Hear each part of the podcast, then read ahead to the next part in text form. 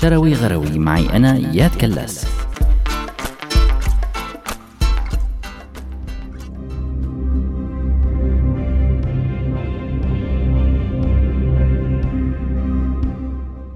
من فترة بمدينة بوردو الفرنسية أحد العازفين المرموقين بالمدينة اكتشف خيانة زوجته لإله. هذا الشيء خلاه يفوت على الفيسبوك ويكتب بوست طويل عريض عن الموضوع ويشهر بزوجته وما اكتفى بهذا الشيء لا بل راح على صفحة مسابقة محترمة للبيانو بيشاركوا فيها من كل أنحاء العالم وحط البوست على الصفحة. هذا الشيء كان له أثر كتير كبير على المجتمع الموسيقي مش بس بالمدينة بل اتسع لياخد طابع أكبر. وهي القصة أخذت وقت لحد ما شوي تلفلفت هذا الشيء مثال واضح عن النميمة الإلكترونية يلي هو الموضوع يلي حابب أحكي لكم عنه اليوم وعن مخاطره واللي تتجلى بشكل أكبر بسرعة انتشاره. فالإشاعات على الإنترنت تنتشر بسرعة كتير كبيرة لآلاف بل ملايين الناس بمجرد كبسة زر وبتكبر القصص.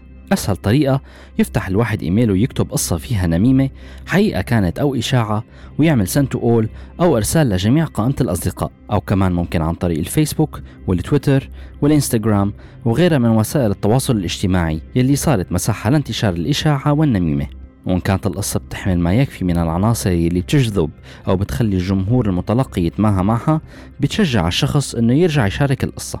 فمثلا خلينا نتذكر كم مرة طلع خبر موت كاذب أونلاين والناس بلشت تشارك وتعيد نسخ ولصق هذا الخبر بدون معرفة العواقب بأقل الحروف وممكن تبلش الإشاعة وما تخلص.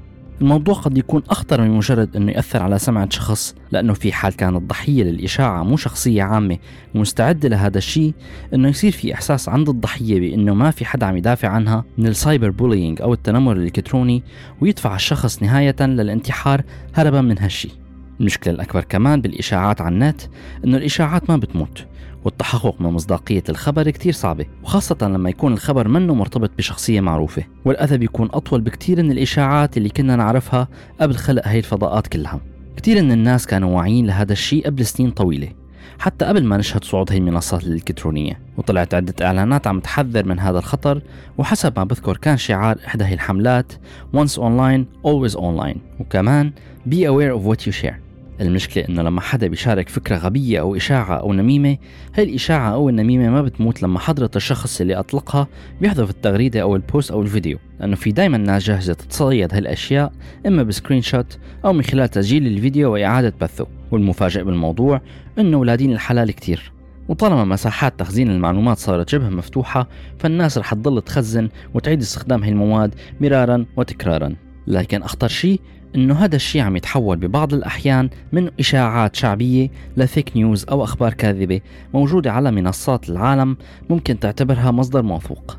بالطرف المقابل كثير من البرامج والتطبيقات عم تطلع ورح تطلع بالمستقبل للتحكم بهذا الشيء. بس حسب كثير من الباحثين بجامعة هارفارد الناس اللي رح يكلفوا خاطرهم بالتحقق من صحة هي المعلومات من عدمه كثير قليل أو شبه معدوم.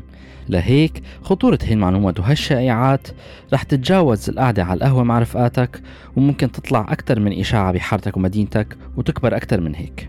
بتقول الدراسات إنه السبب يلي ببلشوا فيه الناس الإشاعات على الإنترنت عم تكتر.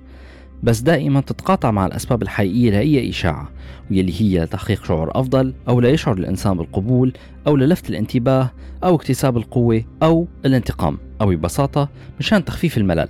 الحقيقة هاي الأسباب عم تزيد مع انعزال الأفراد ورا شاشات موبايلهم وكمبيوتراتهم وهذا الشيء ممكن يؤدي لأذى أكبر.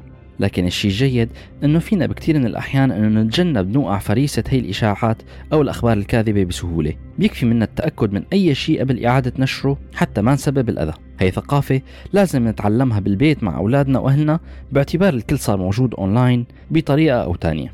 لكن شو هي طرق التأكد؟ هذا الشيء ممكن نشوفه بحلقة تانية بركي. لهيك خليكم عم تتابعوا شروي غروي معي أنا إياد على راديو سوريالي. سلامات. شروي غروي. معي أنا إياد كلاس.